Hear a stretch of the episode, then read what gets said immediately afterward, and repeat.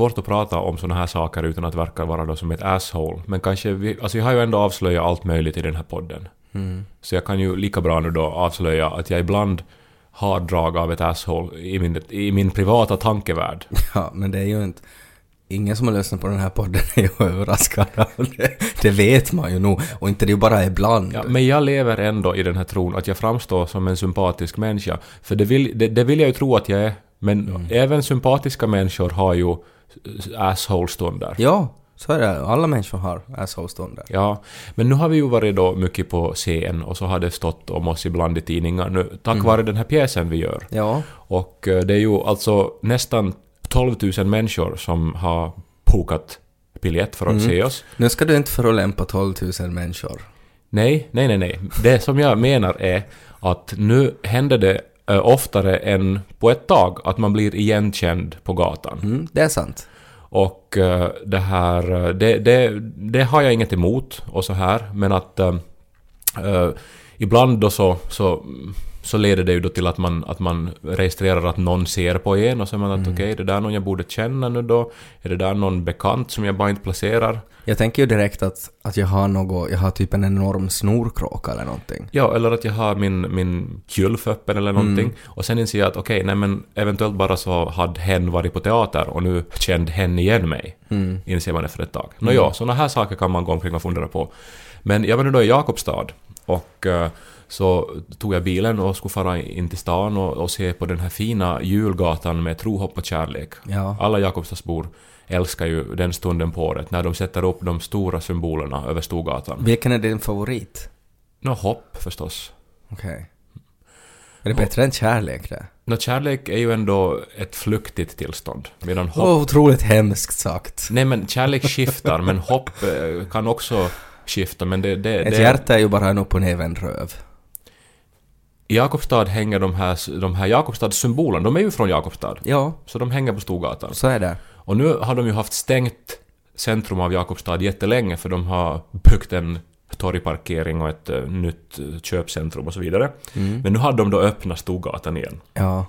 Och så kommer jag där med min bil och tänker att nu ska jag få och få julstämning. Så kör jag då som jag har kört tusentals gånger förr genom Jakobstad. Ja. Och, eh, och så, så är där människor vid sidan om gatan som alla tittar på mig. Och så är jag bara att oj nej, nu är jag då här teaterapan då. Ja, ja det är jag. Och så här, hej hej och så vinkar jag åt Veva ner rutan. Ja, och så här.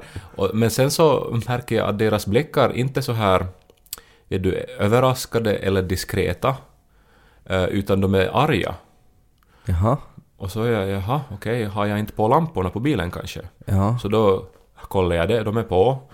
Så eh, finns där en Securitas-bil plötsligt. Jaha. Och så står det två vakter utanför som blänger på mig. Okej. Och jag, nu blir jag lite orolig då. Att eh, hatar de mig då? Är det för att jag nu då står på scenen och är som så här att, att till exempel pratar jag där rätt så kritiskt om vissa religiösa rörelser och så här. Och eh, är det, är, är det här då medlemmar av någon religiös rörelse som riktigt hatar mig då? Ja. Och som dessutom jobbar på Securitas och kanske har vapen? Ja. Och så fortsätter jag då eh, längs Storgatan och fler och fler människor tittar förbannat på mig. Och så kommer jag till ändan av vägen. Och då ser jag att efter renoveringen nu då så har den här vägen blivit enkelriktad. Så att jag har kört då, eh, alltså flera hundra meter då. Mot, Förbjuden enkelrikt- körriktning. mot enkelriktat och Ja. orsakat farosituationer säkert då, Ja. som inte jag har tänkt på. Men i min värld så, så- har jag ändå levt något sånt, sånt här kändisliv. Och så tänker de att han är så stor på sig att han inte ens behöver följa trafikreglerna någon Ja, mer. men det är ju det de tänker nu då. Ja. Så att... Uh, småstads asshole, det är vad jag är. Ennesi buen purmo puut vuossar botning, som talar sitt så popna popcorn, så vi popnödena popcorn, så vi lys på Ted och Kai. Det har varit jul nu och sådär och eh, det betyder att vi har tillbringat en hel del eh, tid med släkt och vänner eh, och vi har tillbringat väldigt mycket tid med Los, Mommo och Mofa. Ja. Och- hör ju till på julen. Ja, det hör till. Eh, och nu har det uppdagats ett litet problem. Eller jag vet inte. om det är ett problem, eh, jag vet inte liksom utsträckningen av det här problemet ännu. Men de har ju hund. Eh, vi har ju också hund. De har en likadan hund. Eh, och den hunden är van att Los mommo och muffa är liksom mamma och pappa. Att de säger att, att gå efter pappa. Och så får hunden till Janikas pappa. Jaha. Och nu blir det ju ett problem det här för Lo. För att jag är ju hans pappa. Och hundens pappa är Los muffa. Och det blir ju som till en fars det här då. När man ska säga åt, åt någon att gå till pappa. Och så får hunden till Janikas pappa och Lo kommer till mig. Jag minns när jag var liten att, det, att jag faktiskt hade svårt för att höra mina föräldrar prata om mamma och pappa när de pratade om mommo och muffa och farmor och farfar. Ja, Att jag upplevde Och det- det, var, det var obehagligt. jag tyckte också att det var jobbigt och jag har tänkt på det där att jag, jag ska inte göra samma sak, att jag ska försöka att inte liksom nämna mina föräldrar som mamma och pappa utan att jag ska då försöka säga fammo och faffa. För Los skull. Ja. Så att han får en sån här uh, övermänniskobild av sig själv att han är liksom den enda sonen. ja, men, Son of man. ja, men så, så ville ju jag ha det och du ville ju också uppenbarligen ha det så. Ja, men han tror ju nog att alltså alla barn har väl den... Eller är det någon fas det där när man är, när man är så här uh, kejsare? Är du? För vissa håller det väl nog på långt upp i 50-årsåldern. Förvisso. Men eh, alltså, ledde det här nu då till något riktigt eh, Nej, men konkreta problem? Att jag bara börjar tänka på det, att det är ju liksom, vi kan ju inte, jag menar hunden är ju ändå en hund. eh, och där finns ju liksom begränsad eh, möjlighet till intellekt och, och träning och sådär. Speciellt med den här er hund. Ronja är otroligt smart. Mm. Men nu är det inte frågan om, nu är det mest frågan om, om uh, Janikas föräldrars hund då, Nicke, som är, Som är som Ronja, bara att ännu till aggressiv. nej bara mot långa karrar. Mm. Eh, men för att vi kan ju inte, jag menar hon kan inte lära sig på nytt att, att, att eh, när man säger mamma eller pappa så kan man inte liksom börja säga mommo och muffa åt henne. Att det Mm. funkar, det, det går inte liksom, hon kan inte lära sig det på nytt. Nej. Nå men, ni, ni måste ju försöka använda andra ord då eller något. Helt nya ord. Prata finska, det är ju ett vanligt knep i Finland att man övergår till det andra inhemska. Ja men för vem skulle göra det här då? Alltså för vem, vem är det vi ska lära finska? Nej men alltså att då... då när vi säger någonting liksom sådär som bara vuxna ska förstå, varken hundar eller bebisar. Ja, och så vet jag inte nu kanske om jag är helt införstådd med problematiken här nu heller. Alltså att, att var är det som det riktigt blir problem? Är det, är det, är det hunden som, Nej vet, som står och velar och sen alltså är det är ett problem. kackar på mattan i frustration? Eller vad är det som... Det har inte varit någon kris ännu där det är eh, Janikas pappa som, som hänger ut för ett stup. Och så är det någon som, och så hänger jag också ut för ett stup. Och så är det liksom bara uh, Nicky, hunden, som kan rädda oss. Och så skriker någon då ”Gå och rädda pappa!” Och så tvekar hunden och vet inte att, ja, menar de nu då muffa? Alltså Los muffa, min pappa, eller menar de alltså den där Ted? som ju är pappa åt Lo. Och så tvekar hunden en nanosekund och så faller vi båda två ner i lava. Mhm. Jag vet ju, du har ju varken barn eller hund. Så att jag förstår att om, om du nu upplever på något sätt att det här är ett, ett, ett fånigt problem att ha. Men du måste komma ihåg... Jag är mer intresserad av den här att har du skapat dig en identitet som pappa, lystrar du till det ordet ännu? För Lo har väl inte riktigt börjat prata på det sättet ännu. Nej. Han, han, han jollrar ju och säger Kai gay och sånt. Ja, ja, det har vi försökt lära honom. Uh, Nej, det blir väl mer konkret i de situationerna där man umgås med andra barn som är så vuxna så de kan prata. För då kan eh, andra föräldrar säga åt det där barnet att ska du föra den där bollen åt Los pappa? Och så för hen bollen åt mig. Mm. Och då är det sådär att ja, korrekt. Det där skulle Nicky inte ha klarat av. Så jo, på ett sätt. Men samtidigt inte, jag tror att det kommer först när han börjar prata. Som det blir liksom för, först när någon skriker efter pappa. Och så ska jag komma dit. Man hinner ju fundera en hel del på sånt där när man är småbarnsförälder. För att man, man är ju inte ut så ofta. Att man sitter ju 99% av tiden på golvet med ett barn och försöker förhindra barnet att, att riva hundarna i tu. Det har liksom julen gått ut på nu. Lo älskar ju djur och han älskar Nicky och Ronja, men att han vill ju slita dem i små bitar när han ser dem. Mm. För han tycker att de är så gulliga och han kan inte kontrollera sig så att han vill bara liksom, han vill bara dra och knipa dem. Han, han drar ju och kniper i, i andra också. Ja, det gör han. Riktigt, riktigt hårt. Näsor och hår och sånt. Ja, Och, och så klöser han också. ja, och så har han lärt sig nu att han kommer riktigt nära så här. "Ah." Och så sätter han handen fram, men han sätter inte liksom så långt som han räcks, utan han sätter bara halvvägs, så att man ska komma med ansiktet nära. Och så, så sträcker han sig som en, alltså som en raptorklo. Och så drar han ett snitt, liksom tre djupa R rakt över ansiktet och så skrattar han. Det är ju två månader tills eh, homosexuella par får adoptionsrätt. Mm. Skulle ni vara intresserade? Jag tror vi håller på att forma en second opinion just nu.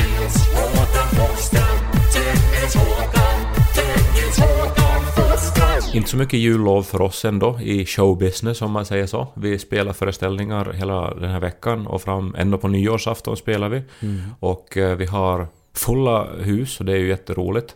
Eh, och eh, ibland... Alltså det är mycket folk, inte alltså att, att de är berusade. Vi har nog såna också i publiken. Vi har såna också, vi har allt mer. Alltså det är ju som lite en... eh, alltså in- inte ett hav, för ett hav är ju oöverskådligt. Men det är ju en stor sjö av människor man ser då man står på scenen. Men inte har man ju någon riktig aning om vad som händer där ute för att det är så starka strålkastare eh, så att man ser bara så här små silhuetter. Om, om någon har glasögon så ser man att det glimmar. Mm. Eh, men eh, där är ju nog tydligen många olika sorters själar. Ja. Vi, eller det, det hade kommit ett brev till teatern av en upprörd människa i publiken som då inte hade kunnat njuta av teaterupplevelsen för att hennes säte hade avgett en så hiskelig odör så att hon hade inte kunnat koncentrera sig på något annat än den här odören. Nej, och då tänker man ju direkt att vad är det här för fjolla? Vad, Så- vad är det här för piasso-typ som tycker att, att det bara för att det luktar lite sköljmedel eller någonting och så kan man inte njuta av en teater. Det är ju helt otroligt. Jag tänker Fånigt. genast, som du en gång berättade om när vi var i gymnasiet och var på teater, och sen så i pausen så var det två äldre damer som ondgjorde sig över de här gymnasieelevernas hostande. Ingen värdighet när halva publiken sitter och hostar. Mm, Så man antar ju att det är någon sån då. Ja. Nå, men så kollar man då äh, i biljettbokningssystemet att var hade den här upprörda människan suttit då? Och så gick man in då i den tomma salen fram till det här sätet och möttes alltså av, alltså som en vägg av illaluktande kroppsdoft. Riktigt den här, alltså det här värsta man kan, det värsta du kan tänka dig. Jo, alltså som här, vet du, dålig hygien och någonting sött, någonting som har ruttnat. Någonting som har varit framme i solen för länge. Och sådär att det lite har börjat rinna ut. Och eh, alltså så pass ofta städar de ju teatern att... eh, Hela, alltså före varje föreställning. ja, att det här är ju någonting som måste ha typ uppstått eh, dagen innan den här arga människan hade hamnat i det här sätet då.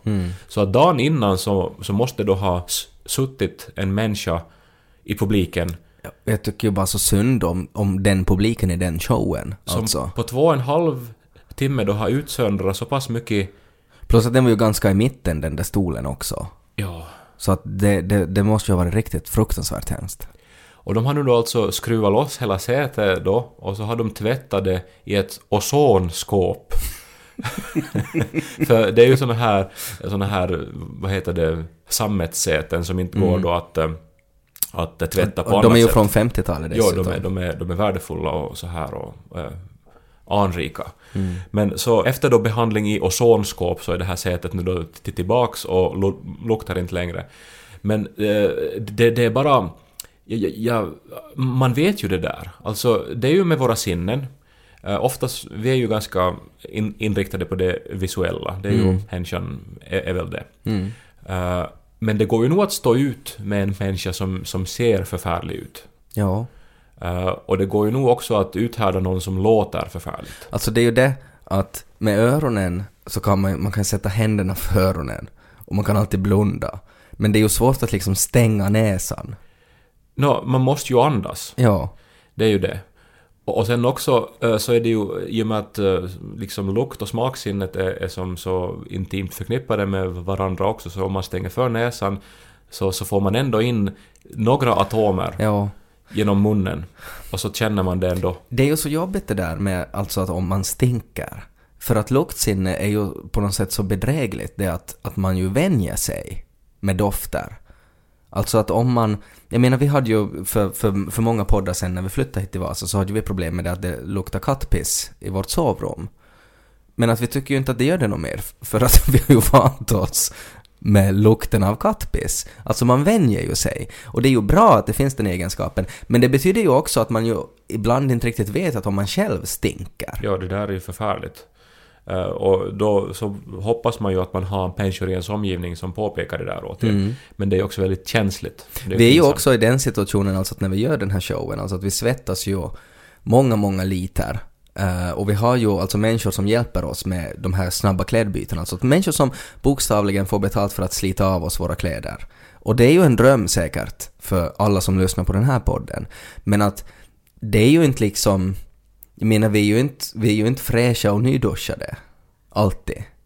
Vid det där första bytet är vi ju. Men att jag är ju alltid liksom så här rädd att, att man ska lukta riktigt illa. Och så tänker jag sådär när man gick i skolan när läraren ska hjälpa en med någon ekvation och så kommer de med den här vitlökskaffe-andedräkten. Det är ju hemskt alltså. Andra människor är ju vidriga. Så är det.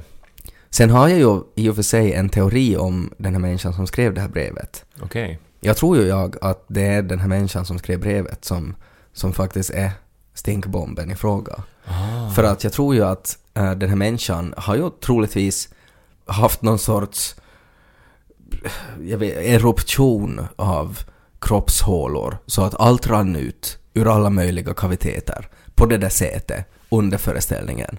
Och det kan ju hända att det var för att vi var så jävla roliga. Eller något annat. Eh, och att den här människan har haft så dåligt samvete över det där. Eh, så att den här människan måste skriva det här brevet direkt efteråt. Så att den inte ska få uh, beskyllningen att det var den som gjorde det. Men Att skulle de, det inte bara vara ändå lättast att bara nej men tänk vara? dig, om du, om, om du pissar på en stol så går du omkring och har ångest för att du pissar på stolen. Men så inte är det ju alls konstigt att du ska meddela åt någon att hej alltså ni borde nog kolla upp det där, alltså det luktar piss här på stolen. Jag tror att någon har pissat på stolen. Bara så att du inte ska bli beskylld för att ha gjort det. Så det är alltså en stinkande, manipulerande, kulturintresserad människa där ute Ja, det är ju... som gillar oss på något sätt. Ja. Det kan ju inte vara omöjligt att räkna ut vem det är. Hur många stinkande kulturmänniskor finns det? När vi nu är inne på så här saker som luktar och sådär. Jag har ju ett väldigt intressant... Uh, Nå ett hål, måste jag väl kalla det. Förlåt? Nej men jag har, jag har en, en grej här på kinden. Ja, jag tänkte om du äntligen har upptäckt det här som heteromän så säl aldrig upptäcker. Vadå? Att man kan njuta på så många olika sätt. Alltså hårfärger? Att man kan färga håret? Sen du hål. Ja. Ja, fortsätt. Nej men jag har alltså, eh, det, det är som en evighetsfinne, typ. Som jag har på kinden. Alltså där min skäggväxt slutar. Och jag tror det börjar... Men det är väl ett R förstås? Nej, det är inte ett R. Utan jag tror att det någon gång börjar som ett ingrodd, eh, liksom, eh, hårstrå. Eller någonting. Eh, Men att det fylls, det här hålet. Och så blir det liksom till en finne. Och så kan man klämma den. Så det är som en refill-finne? Ja, exakt. Det är inte en engångsfinne utan det är en, en liksom, det är en, en finne som man bara spolar av och så Men det kommer är ju superbra. Alltså min mam- mamma till exempel, när vi var barn, jag och min, mina bröder, Mm. så hon älskar att klämma finnar. Ja, alla, nästan alla kvinnor. Ja. Av min erfarenhet. Ja, ja, så men så det så. hon betalade mig och min bror för att få klämma våra finnar. Så att om vi skulle Men det, haft en är, sån det här... är alltså det är en helt ny nivå. Så skulle vi ha haft en sån här refill-finne så skulle vi ju ha kunnat tjäna stor kovan på det här. Alltså det där är ju en otrolig och idé. ruinera min mamma i hennes beroende. Jag kommer att ruinera Janika när jag ska införa, när jag ska ge henne räkningen, eller, eller menyn, vad det kostar för att göra. Nej men den här finnen så den kommer alltid tillbaks. Och det är någonting speciellt med den här. För att när man klämmer den, att det kommer en, en sån här liksom avgrunds, så här, från havets botten, någonting, ett lik, som liksom Tutankhamons nageltrång från Marianergraven. Så luktar det när man klämmer den här finnen. Ja. Och det är ju hemskt är det ju. Men det där är ju ett te- tecken på att du kanske borde ändå undersöka det där, eller tvätta dig eh, bättre, alltså för det där låter ju som en bakteriehärd. Ja men jag, jag känner av den liksom, att jag känner att det, det... Men den blir aldrig liksom infekterad, det blir inte röd eller sådär. Jag bara känner av den att nu är det liksom, nu är det någonting där igen. Och så kan man liksom klämma ut det. Och det finns, jag har aldrig varit med om det där på något annat ställe på min kropp än just här på kinden. Ja, och det syns ju inte heller. Nej, det syns inte, jag bara känner av det. Att det är någonting. En liten hemlighet som jag har på min kropp. Bon appetit!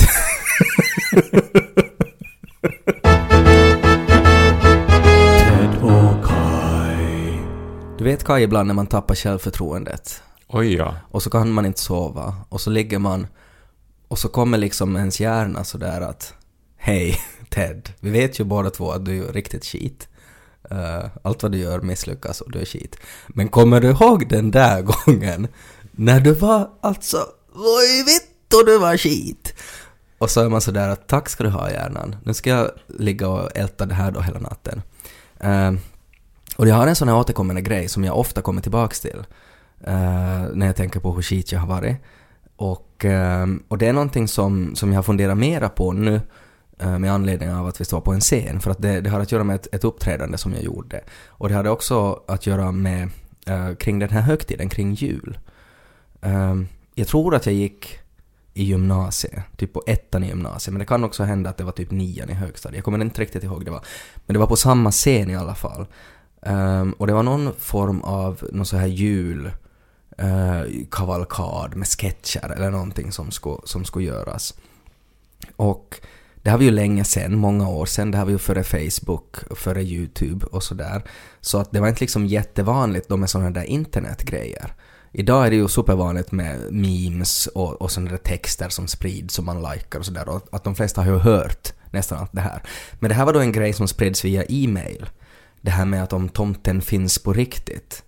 Du vet, du känner säkert till det här när någon har räknat ut så här rent fysiskt att om man färdas med den här hastigheten. Att om tomten ska hinna till alla barn med så här och så här många julklappar. Yes, ja. exakt. Och då när det där kom så var det ju, det var inte liksom jättemånga som, som hade hört det där då, utan att, att det var liksom, det spreds via mail. Och på den här julsketch-revy-grejen då så, så skulle jag läsa upp det där. Nu har jag någon minne av att det här har hänt faktiskt. Och, och jag minns att jag hade, inte liksom, jag hade inte övat eller någonting, utan jag bara hade en mikrofon och så hade jag printat ut det där och så skulle jag läsa upp det. Att finns tomten på riktigt? Och så skulle Ja. jag göra det. Vad hände då som jag Nej men det var minns? bara så skit. Det var bara så jätte, jätte skit. Ingen skratta. Jag kunde typ inte läsa. Och det var bara, det tog aldrig slut. Jag höll på liksom i 47 minuter och läste det där mejlet. Och det var bara riktigt, riktigt skrämmande och riktigt, riktigt sådär att vad håller jag på med? Sluta! Och jag bara fortsatt läsa. Mm, men det där är ju vardagen för, för folk som stammar till exempel. Att man är med om sådana här förnedrande situationer eh, i princip varje vecka. Och att du nu då har ett sånt här minne från Det är högstadiet. klart jag har många sådana där minnen, men det där är en sån här grej som jag funderar väldigt mycket på nu. Att det där var liksom, att efter det där så, så var det ju sådär att jag ska aldrig mer någonsin ställa mig framför en folkmassa med en mikrofon. Never ever ever again. Och att, att det var liksom nära att, att det där skulle ha gjort att jag skulle ha slutat med allt som har att göra med att ens försöka underhålla andra människor. Men att sen kom jag över det. Men att det kan hända att det skulle ha tagit slut där. Och att jag funderar väldigt mycket på det nu när, när det på något sätt är så vanligt att, att hoppa upp på en scen och få folk att skratta. Men att man måste liksom jobba sig fram till det. Eh, Henrik Schyffert, den här svenska komikern, så han har ju talat om att man ska bomba hundra gånger. Mm. Och det är ju, låter ju som en sån här Malcolm Gladwell-grej att man ska arbeta med någonting i 10 000 timmar så blir man bra på det. Mm. Att inte det är ju så enkelt. Och inte, alltså hundra gånger är ju jättemånga gånger. Men det låter ju bra att säga. Det låter bra att säga. Och det ligger ju absolut någonting i det här att man måste ju misslyckas eh, Mm. med det man gör för att bli bra. Ja. Och, och, det, och det tror jag gäller allt, alltihopa. Jag vet bara en författare eh, som, som, eh, som påstår att han aldrig blev refuserad. Och det är Kjell Westö. Och han är ju väldigt duktig att skriva. Och det gör ju förstås att jag blir dödligt arg och avundsjuk och förbannad på honom då. Att han är så här bra då att skriva. Eh, men han är det enda undantaget. Men samtidigt blir han mycket tråkigare också när du sa det där. Tycker jag. För det är ju intressant alltså att bli refuserad innan man gör någonting och sen inte bli refuserad. Men att om man direkt är super så då är det ju ointressant. Ja, men nu hör man ju alltid då och då så är det ju ett sånt här underbarn. Mm. Det finns ju nu den här franska unga författaren Edouard Louis som väl var 1920 när han skrev sin första roman som nu har sålts över hela världen och, och blivit jätteuppmärksammad. Att alltid då och då så kommer ju de här fram, de här som är Kjell Westö eller Ja. Edouard Louis.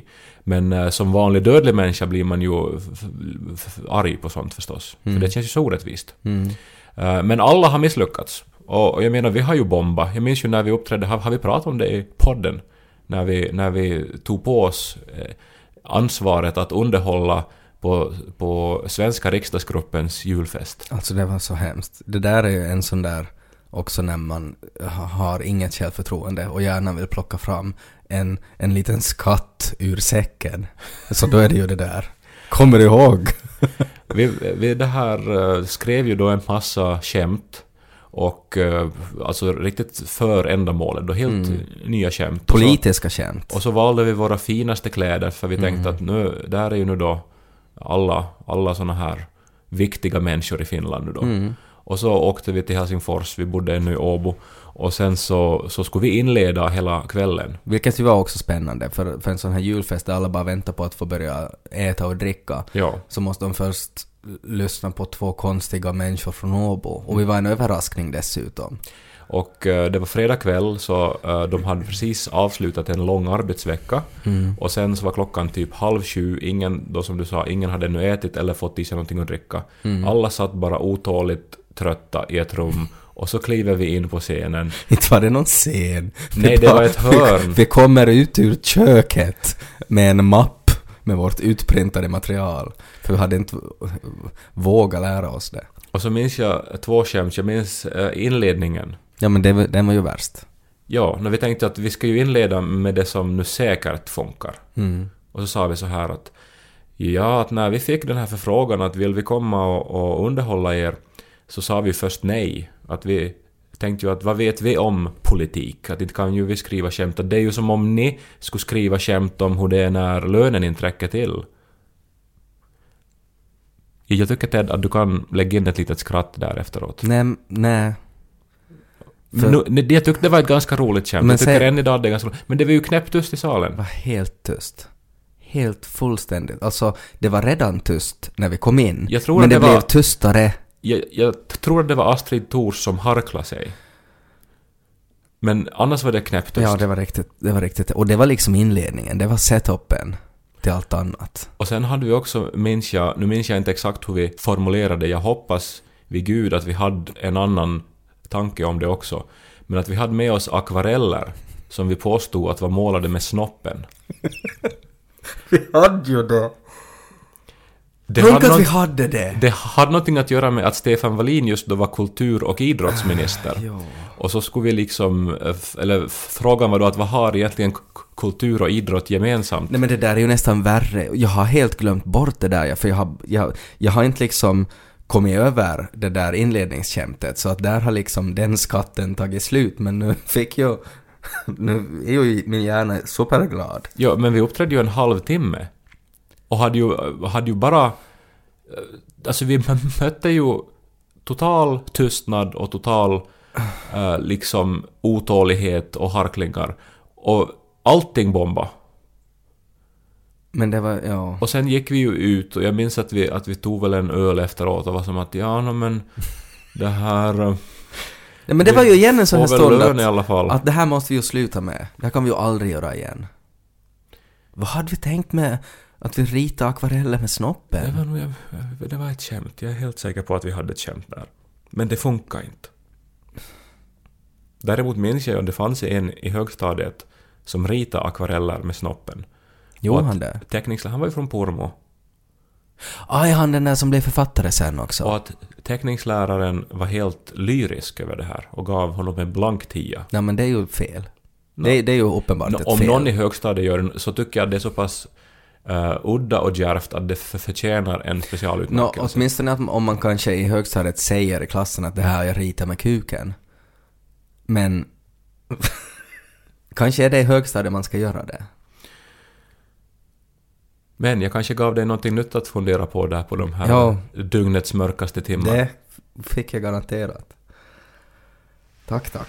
Kai-Erik, Kai-Erik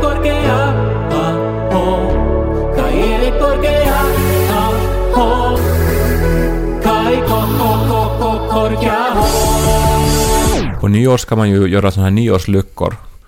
Nu har vi ju inte tenn och inte en slev här. Men kommer du ihåg i fjol när vi gjorde det?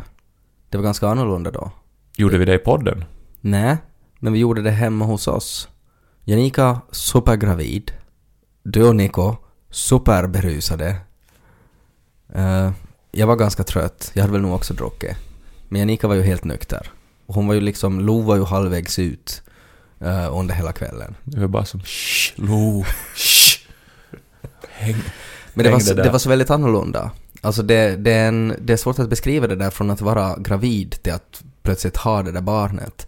Och det kommer att vara så annorlunda nu på nyår tror jag. På nyårsafton. Ja, men jag tänkte föreslå att okej, nu har vi ju inte möjlighet då att, att eh, stöpa nyårsluckor För här att vi kommer nu. att vara på, ja. Nej men här i podden. Nej.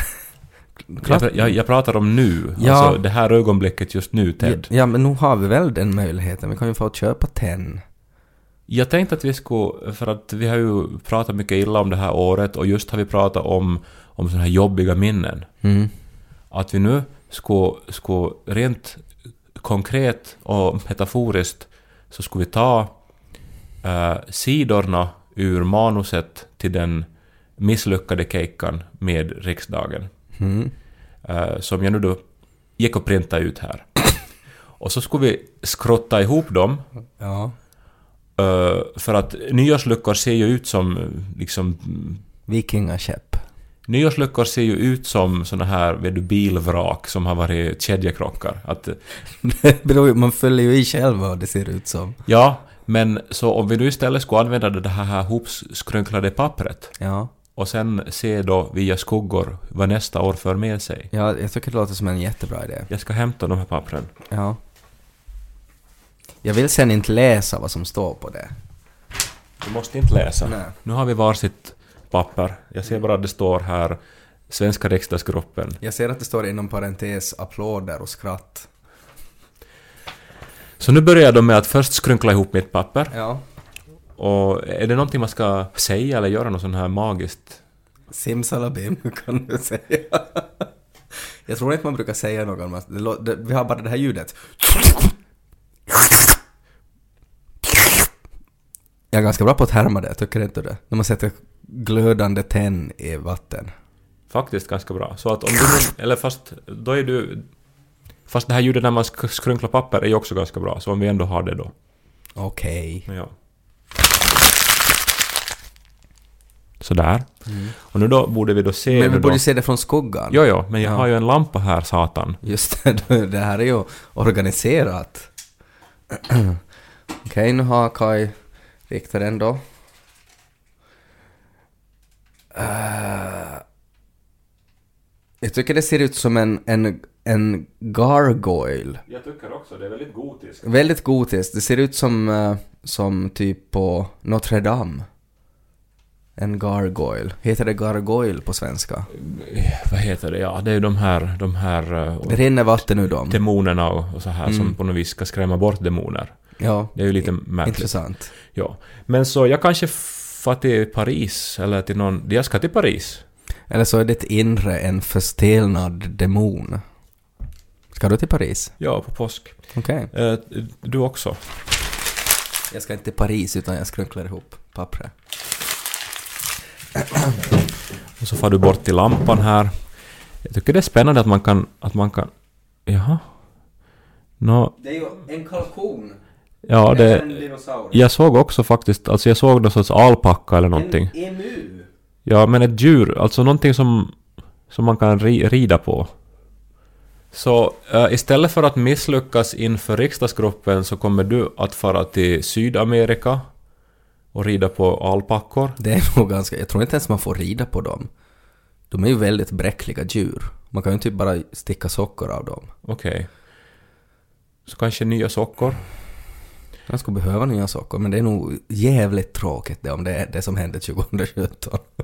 Och jag ska till Notre Dame, Ja. världens mest överskattade kyrka. Ja, men jag menar det sammanfattar ju våra liv väldigt bra. Jag får stickade sockor och du reser jorden runt. Ska vi avsluta den här årets sista podd med att imitera tystnaden som uppstod efter inledningsskämtet för svenska riksdagsgruppen och så kan du vara Astrid Thors som harklar sig. Okej. Kära lyssnare, ett år är till ända. Vi tackar för att ni har lyssnat. Vi hoppas att ni fortsätter lyssna nästa år. Och... Uh, gott nytt år!